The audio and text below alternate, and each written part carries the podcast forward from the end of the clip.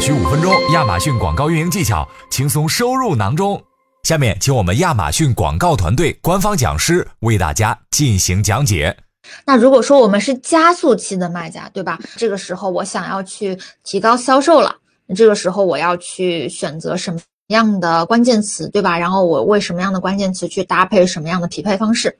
那我就可以依然保留我的这个核心词，我依然开着一些核心词，但是呢，比如说我不一定都把它打广泛，我可可以开一些词组匹配，甚至呢，我可以开一些小小开一些精准匹配啊，就是说啊，我跟随我的这个发展阶段，把我的这个呃运营渐渐的从粗到精去细化，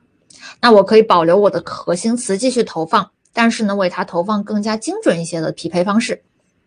同时呢，我可以去投放一些，比如说这个包含属性的词、包含场景的词，作为我的这个长尾词，对吧？去吸引更多的一些搜索这种长尾词的消费者，那去看到我的商品，并且呢去购买我的商品。一个长尾词往往对应的是购买需求更加明确的消费者，对吧？搜连衣裙和搜白色半袖连衣裙的消费者，肯定是搜白色半袖连衣裙的消费者，他更加容易购买你的白色半袖连衣裙的。所以说呢，这个时候我们就可以把属性啊，或者一些场景啊，甚至呢一些互补商品的这个关键词，作为一些这个长尾词，为它开启一些词组匹配和精准匹配，这样一些更加精细化的这种呃。匹配方式来吸引到更多这个购买意愿更加明确的消费者的。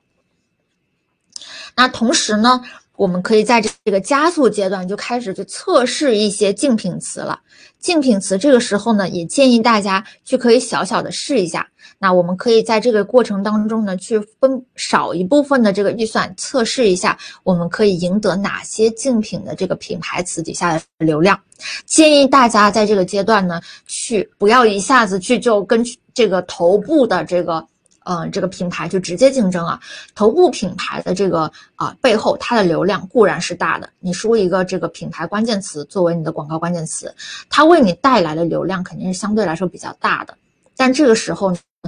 这个转化的可能性也相对来说比较低。是，比如说你是一个新兴品牌，那么抢占一个头部品牌的这个流量，那你可能很大程度上是你可能要去花更多的一个广告费去反复教育的这个用户。所以呢，为了避免这个广告在前期阶段做出这些不必要的花费，我们可以建议大家去投一些跟自己品牌啊相对来说不相上下呀，或者说是稍好一些，或者是较弱一些的这样子的竞品词，去开启这个词组匹配或者是这种精准匹配的广告。今日份亚马逊广告知识已送达，如果对你有帮助，记得分享给朋友，评论区留言告诉我们。感谢大家的收听，我们下期再见。